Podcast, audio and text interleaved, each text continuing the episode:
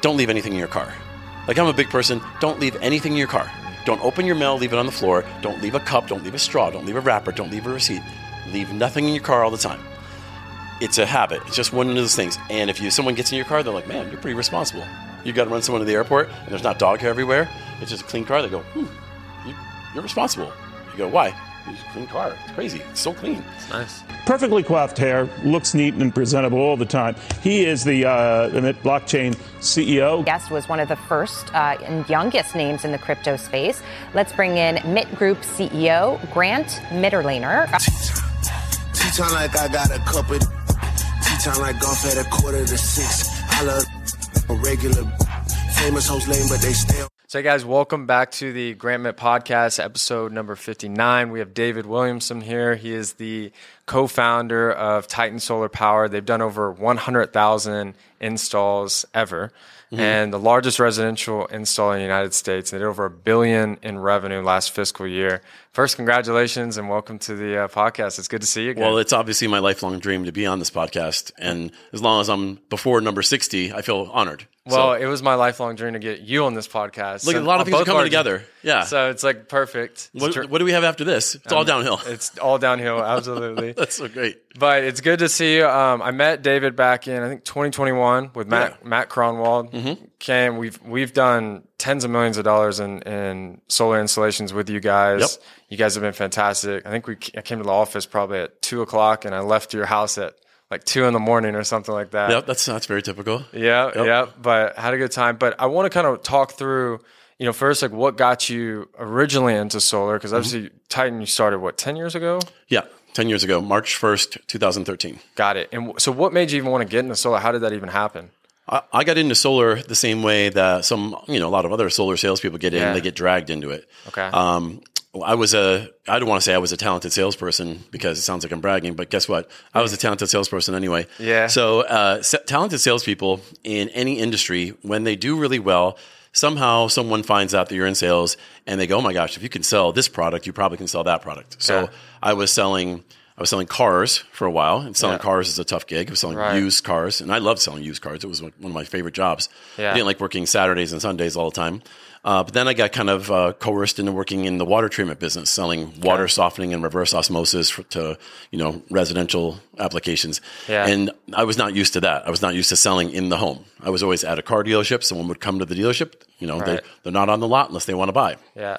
So I used to have to set appointments and go to someone's home and sell them a water treatment system and do a whole demonstration at their house. It was a three hour process and I would test the water and all this stuff. And I was there for six years. And after I was there for a while and I wasn't dissatisfied, I wasn't prepared to leave. Yeah. Someone said, you know what, if you're selling that, come work at my water treatment company. I have this new product I want you to sell and you can be the manager and, you know, just moving forward in life. So I took that job and that company um, got sold really quickly and I was out of a job. And so I tried to do water treatment on my own.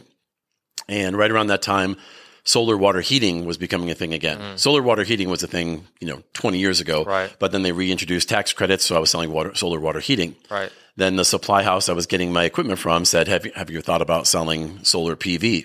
And I said, what's, what does PV stand for? Mm. Right. They're like photovoltaic. It's the electric stuff. And I'm like, oh, okay. And that wasn't, it wasn't booming at that time. No. So I started uh, talking to a company that needed a salesperson, and they they literally had no salespeople, Mm-hmm. and I was their first salesperson selling solar electric. And uh, the first day I worked there was the day I met my, you know, the guy I founded uh, Titan with, Yeah. Kyle Badome. Right. He was uh, working at SunCap Financial as the leasing agent, and I was my very first day. I'm in a conference room, tiny conference room, and he's Yeah. doing a PowerPoint on how to enter price per watt, and I'm like, what's price per watt? And I Mm. Right. go, and he goes, well, put in 180 degrees for azimuth. I go, what's azimuth? And he goes, Yeah, yeah. I don't know either. It's funny because he just said, put in 180. I don't know what it means. Yeah. That's when solar was so new. Yeah. Uh, we were all screwing up back then.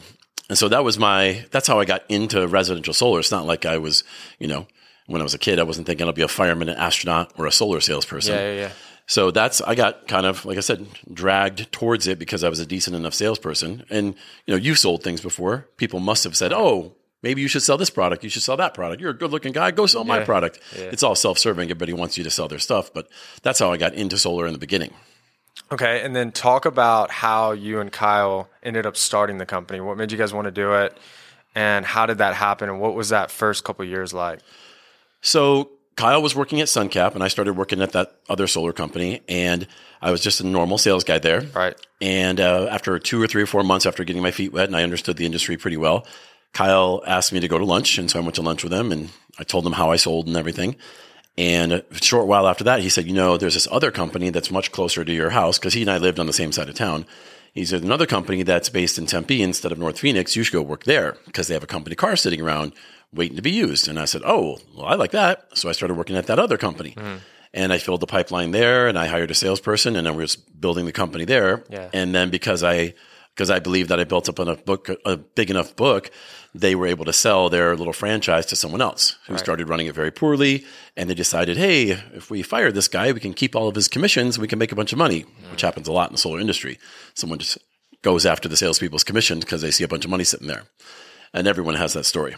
And so um, Kyle says to me around the same time, Hey, I'm going to work at this other company. I'm going to leave Suncap and I'm going to be the general manager of this other company in Phoenix. And they want to expand into uh, California. And I'm going to help them do that. And I said, Great. And he go, Why are you telling me?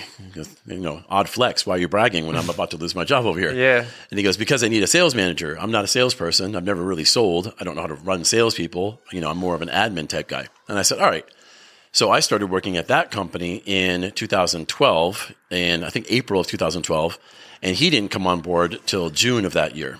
Okay. And it was fun because I got to ingratiate myself with everyone at the, the whole staff, and I got to teach the salespeople how to sell, and everyone loved me within you know two months. Didn't take that long. everyone loved me right away. Right, good right, looking guy. Um, but they all trusted me after two months, and then they found out this guy Kyle was coming in. And Okay. so Kyle's first week, because we lived on the same side of town, we would carpool. Um, before his first week, I told everybody that he was an asshole and that he was going to probably fire everybody because he's just such a horrible person. Yeah. And so his first, and Kyle's a really sweet guy. He's super nice. Yeah. So his first week, Monday, and we shared an office Monday through Thursday. Everyone's so distant to him. Like he, they would come into the office to ask a question, a question they should ask him, and they go, "Hey, question." And Kyle would go, "I can help." And look at him and go, "David, um, you what?" Uh, no." and so he was. Uh, we'd go to lunch and he'd say, "Man, people are treating me like garbage here. Like place is they're, weird. They're What's so going weird because everyone normally likes Kyle, right?" And I go, I think I know. I think I know what the deal is, man. He goes, what? And I go, I told everyone you were a dick. You're probably just gonna let him go.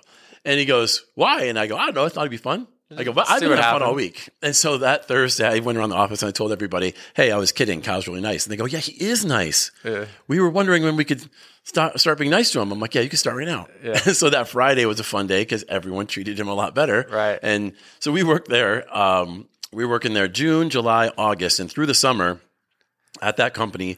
Uh, the same thing that happened to me when I was a sales guy started happening there, meaning they were letting salespeople build up commission pipelines and then finding a reason to steal the commission. Crazy. And they would make us go tell the salesperson, you know, David, tell this guy Dino down in uh, Tucson that we owe him six grand, but he's not going to get it. We'll send him 1,000 and that's it. And I'm like, why? Like, well, we, he was at an HOA, HOA meeting with a different shirt in- instead of our company logo. And I'm like, but he's a 1099. He can work for whatever he wants. And they go, nope, we're keeping his money. I'm like, so I have to call this guy and say, they're not going to pay you. And he's like, well, what am I supposed to do? And I'm like, I don't know. He's like, I can't sue him. I'm 1099. I'm like, you can, but you're not going to go anywhere. You don't have money for a lawyer, do you? He's like, no, I spend my money right away. I'm a sales guy. That's what salespeople do. As soon as they Right. give money, they spend it. Spend it. Um, and then Kyle had to call different guys that I had to call at least three guys to tell them they're not getting commission. Kyle had to call a handful. And that started going on towards the end of that summer. And their installs were poor. And they were, so, they were 1099ing the install crews, which you can't do. And just everything was like, they were doing everything wrong. And at some point in November of the end of that year, uh, we were driving back from a particularly crappy day, and I just turned to Kyle and I said, "Dude, I go, you know, if we had a contractor's license and a little bit of startup money, like we could start a solar company tomorrow. Like I can go out and make all the sales. We don't even need anyone to sell. I'll go sell everything, and then we'll just figure out who's going to do the install." And he goes, "Well, I don't have any money." And I said, "Well, I don't have any money because I was a sales guy. I spent it all." Uh, I go, he's like, I don't have a license either. I'm like, well, my father-in-law has a dormant con- contractor's license that sits here, does nothing, doesn't even have a bank account attached to it. Yeah. So I went to my father in law at the time and I said, you know, this is what we want to do. And I know the industry, or at least I thought I knew the industry well enough. And through a couple series of meetings, we put together a plan and said, okay, we're going to start in March. And we secured a little teeny uh, warehouse, like 1900 square foot office warehouse in Gilbert. And we were going to start a solar company. And that first week we started the company, We uh, that Monday, like on that, we got the keys to the door on Saturday the first, and we painted the painted the inside of it. Bought a couple used desks and set it up, and it was cute. We bought a printer. We were going shopping every day, and we're buying all this used stuff and all the entry level entry level stuff. And by that Thursday of the first week of business, we realized, hey, we haven't made any money. We haven't done anything. It's like an issue. It's Right? an issue. This is a problem. We have to go make a sale. problem. So I went out and bought some clean energy expert leads um, that afternoon, and on Friday they were come. The appointments were coming in. They weren't appointments; they were things I had to call on, and I called on them. And I was used to doing that. Set a couple appointments. The first one I set was a guy named Don Shams. I went to his house that next week, sold him and two of his uh, buddies at work. So we sold three deals right away, and I sold them dirt cheap just because I was desperate to get a you know some business in. Right. And then like we just started going from there. We had to like learn everything. So sold a deal on a contract and then we're like, "Oh, now what?" We had to call SRP and say, "Hey, how do you how do you fill out your application?" Like we went to SRP and asked them, "How does the process go?" And we had to go to APS and say, "How does this process go?" And this is early on. This it's a lot easier today. It's all everything's done on uh, through an online portal. But this Right. is back when you filled out a paper application and you faxed it into them. Right. So we had to learn every single thing. You know, we thought, oh, you great, we we sold the deal in Chandler, so we go get to we get to install it in a couple months, and we'll get someone to install it. Well, I sold it so cheap, no one could install it because I I didn't price in labor. So once we process the deal through utility, HOA, permit, it's ready to install. We can't afford a crew. So Kyle and I, being sales guys, had to go on the roof and do the install ourselves. We hired an electrician to do the groundwork, Right. but he was a regular electrician. He wasn't a solar guy, so he wired it backwards. It didn't do anything. It's just like electricians think of power flowing one way. Well, solar, it's flowing the other way. and so he wired it completely backwards. So we had to reverse all that and because we failed the inspection, of course. And we did the install on the roof, and it took us three days to do a five kilowatt system. and that would normally take four hours Right. That's an easy day's work. that's how that was our start into the industry like figuring it all out all by ourselves no prior install knowledge no one teaching us how to do it um, nothing just thrown right into it What point did it? You and Kyle kind of look at each other. and It's like this thing's finally working. Like we have a machine turning. This is being successful or profitable. uh, not for the first yeah not till at least after the first year year and a half Okay. like we had a, there's a certain number of deals you had to sell in a month in order for us to like pay our bills Sure. because it was only kyle and i for the first year we didn't have any employees it was just the two of us in fact um, we didn't hire our first guy or warehouse guy till maybe 18 months later i think Okay. and then my wife started working there and she we didn't even hire her as a, an employee she was like a consultant Yeah. um, so we were you know we weren't successful at all for the first couple years Right. once we started once we had an opportunity to start the whole EPC dealer model and kind of perfect that, that's when we started getting more and more sales. And there was a bunch of circumstances and things that happened during that time that led us to getting more and more business. Um, just weird things like we were we were already a, a decent enough company with a couple install crews. And then Vegas shuts down, and then everybody from Vegas who's selling solar wants to sell somewhere close to Vegas. Those are coming to Arizona. And so we get flooded with salespeople that just need a place to sell deals. And then around that same time, um, someone someone tells someone in the industry that David speaks Spanish. So then every Hispanic salesperson who can't speak any English comes in and wants to talk to me all in Spanish, and I have to teach them how to sell solar because they don't really know how to sell it. They know how to rip Right. off their friends, but they don't know how to sell solar. Um, so a couple of those things happened. So we went from two or three crews to fifteen crews in a summer, which Wow. is which is crazy hyper. It's a big jump. And then within a year after that, we had 30 crews, and it was just This is year three or four. between years, years three and four. So that's when it really started. We went from after two years, we had two or three crews, and then we just went straight up. We had Sunrun vans pull up in the parking lot, four guys get out and fill out job applications. It's like the whole crew's leaving Sunrun, just going to start working here. Crazy. And and they would all they were on the same crew when they started our place. Team number seven is the Sunrun crew. Yeah. When you guys, so when that started happening, how? Because you and you and Kyle, this is the first time y'all running a company ever. Right? So, did y'all have any advice? Were y'all reading anything? Were y'all just figuring out everything as you go? How did you know how many people you needed to hire? How did you know how to scale the right way, not scale too quickly? What was going through y'all's mind in those those years? during that time, um, my father-in-law, who um, is no longer my father-in-law, not Right. that anyone needs to know about that. It's my personal business. So Yeah. You can tell. You can put that in there. um, he was go, actually going through a divorce, and so he needed a place to um, run his electrical contracting business. He was an electrical electrical contractor in California, so he shared office space with us. We let him have the loft upstairs, and then we kept moving offices. We just kept ha- giving a space for him. Right. Well, he's really good at um, he's really good at structuring a business in a way to minimize tax. You know, maximize profit, minimize taxing, and just know, he's really uh, has a good mind for for that. Kyle leaned on him a ton for that. They would spend they they still they work together today. They spend every day together. And my father-in-law taught Kyle pretty much everything he knows about running the finance side. It's good. Uh, I couldn't tell you that I read a single book Yeah. or had any advice on how to scale the sales and operation side. I just figured it out. You had a knack for it. I had a knack for it. I mean, I worked in the restaurant business for a long time. I worked in sales for a long time. I just, and I worked in a factory when I was like 19. I understand the fastest way to do, I understand the fastest and most efficient way to do any one action. If you and I have to go start laying brick uh, on a fence over here, and we're going to have, it's just the two of us. I'm going to find the fastest way for us to get the pile of bricks over to the fence and stack them in a way that goes the quickest. It's just how I, I do things. When Kyle and I were loading trucks back when it was just he and I, he was handing the panels up to me to a, a box truck and I'm putting them in there. And eventually I'd say, Kyle, could you stop handing them to me facing me? He's like, what do you mean? I go, you're down there. Just grab them the other way. Can't you see that I'm spinning them every time you hand them to me? If you hand them to me with the, you, the, the glass facing you, I get to grab it and set it. I keep grabbing it, spinning it, and setting it. How many times are you going to watch me do that and think to yourself, I'll just do this? He's just grabbing them wrong. Right. And he's, he's not grabbing them wrong. He's grabbing them in a way where he's not thinking about the next action, which is what I am going to do next. I would do that, that kind of stuff. I'm going to hand you a solar panel. If you're on the roof, I'm going to hand you from the ladder the panel in a way where you grab it and you don't have to flip it. Right. So just all those things, just the next step. I was pretty good at that. And and the every single task we did, like I wanted to know how long does it take to do a design set? Like a, human being sits down in front of a CAD program and has to draw the roof, put the panels on there, do the electrical diagram. Great. How long does that take? And you go, well, for an easy plan set takes an hour. I go, okay. And there's eight hours in a day. I should expect eight plan sets a day out of a human, right? And then the, you know, someone was like, well, you know, they can't do eight a day. And I'm, like, why? You just said it takes an hour. Well, they have to go to the bathroom. Fine. They, they do five a day.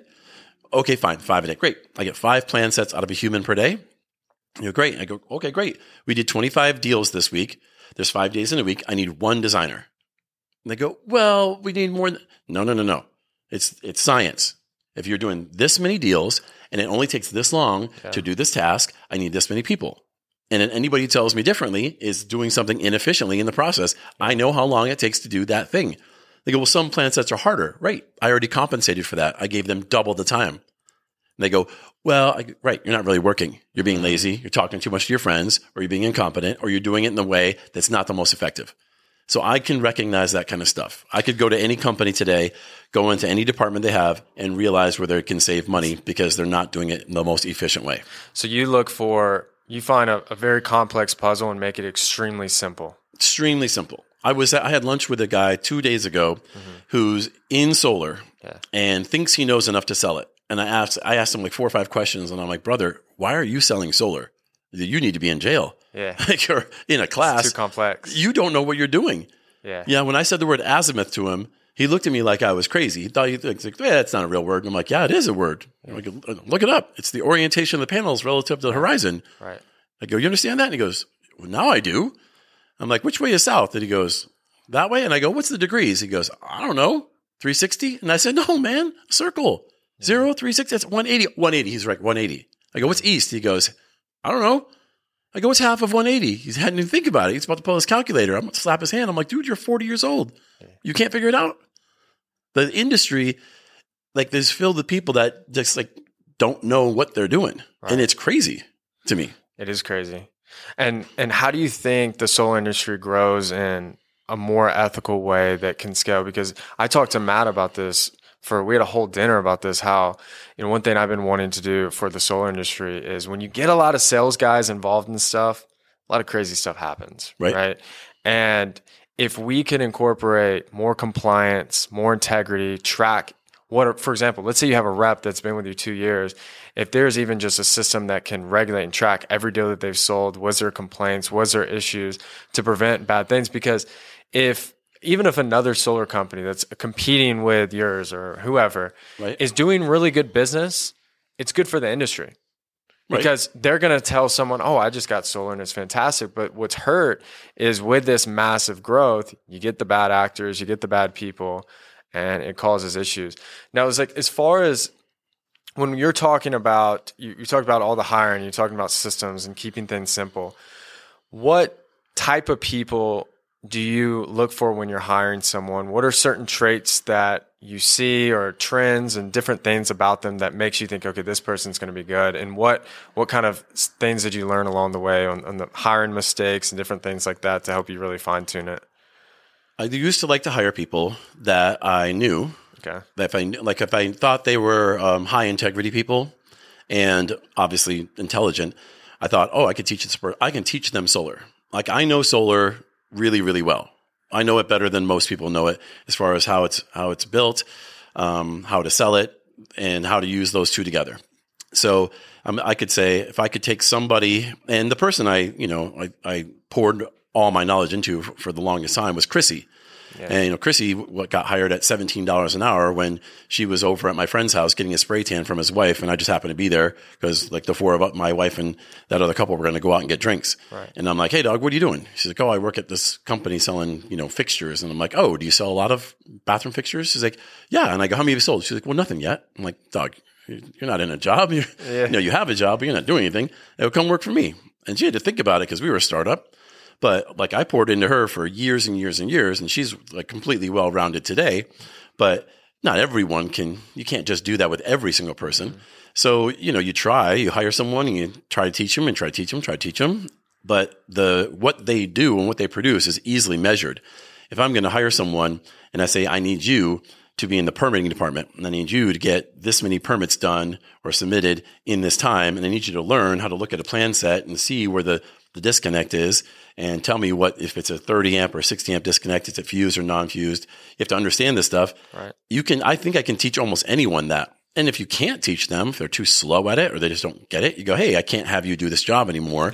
There's going to be another job. So we would i would always want to try to you know retool somebody and say look you can't do this one because you're not fast enough at it you're not smart enough at it no big deal you don't you don't click. Mm-hmm. Let's have you do something else. Let's use your personality instead of your you know your mind over here because there's a, there's a benefit to something. And at some point, you'd say, you know what, I can't you can't do this job because you just don't get it, and then you have to eventually let them go. Firing people was the hardest thing. I don't think I fired anybody um, in the for the nine years, ten years I was there. I don't think I fired many people. Yeah. Like just couldn't do it.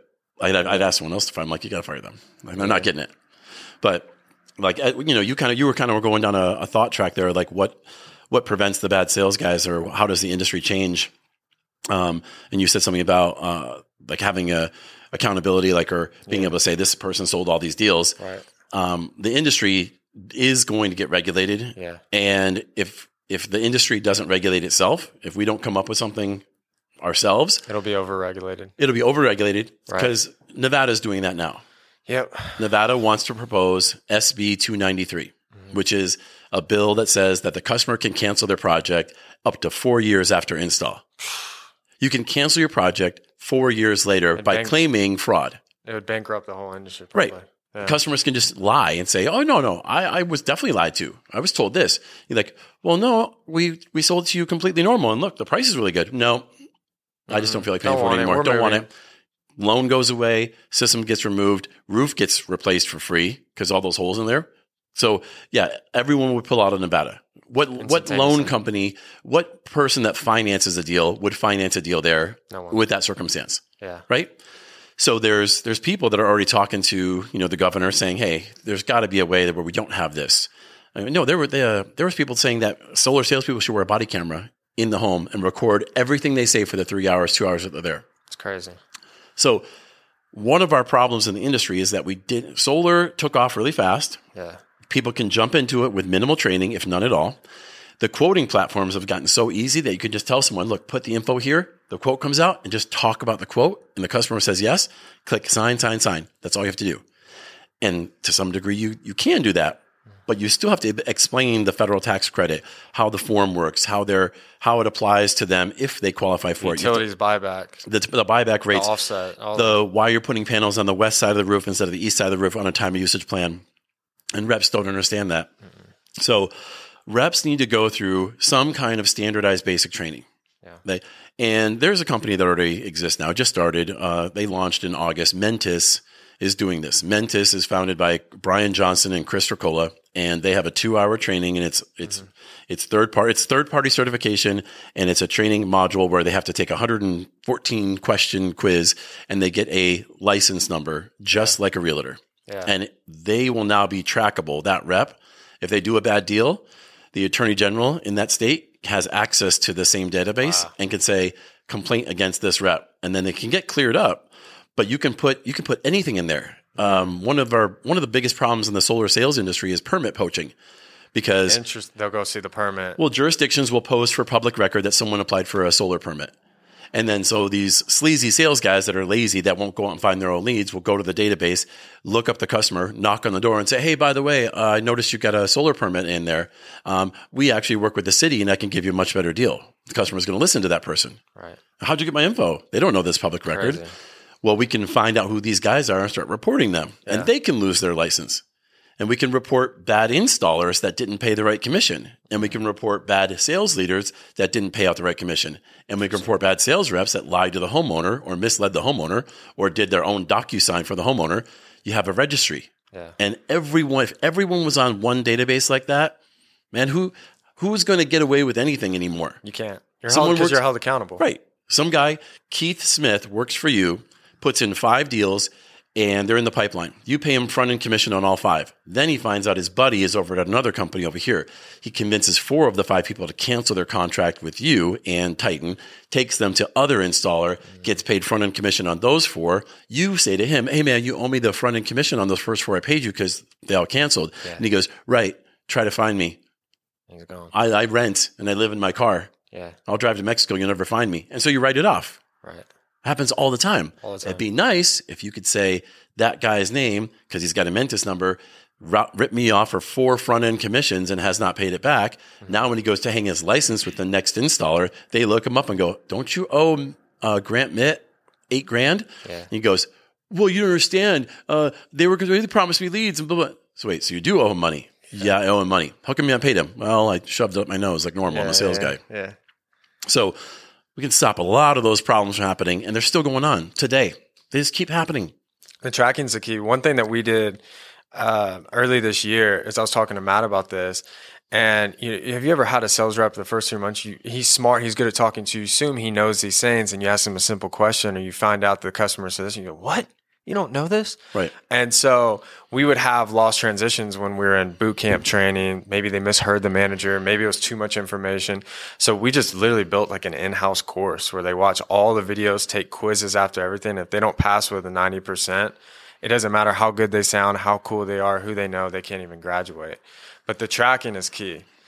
Right. As long as they don't overregulate, which is scary because we've seen this in obviously Nevada. Every good sales organization has their own in-house training because there's everyone kind of has their own philosophy on the way they're going to sell. Right. Some people say you want to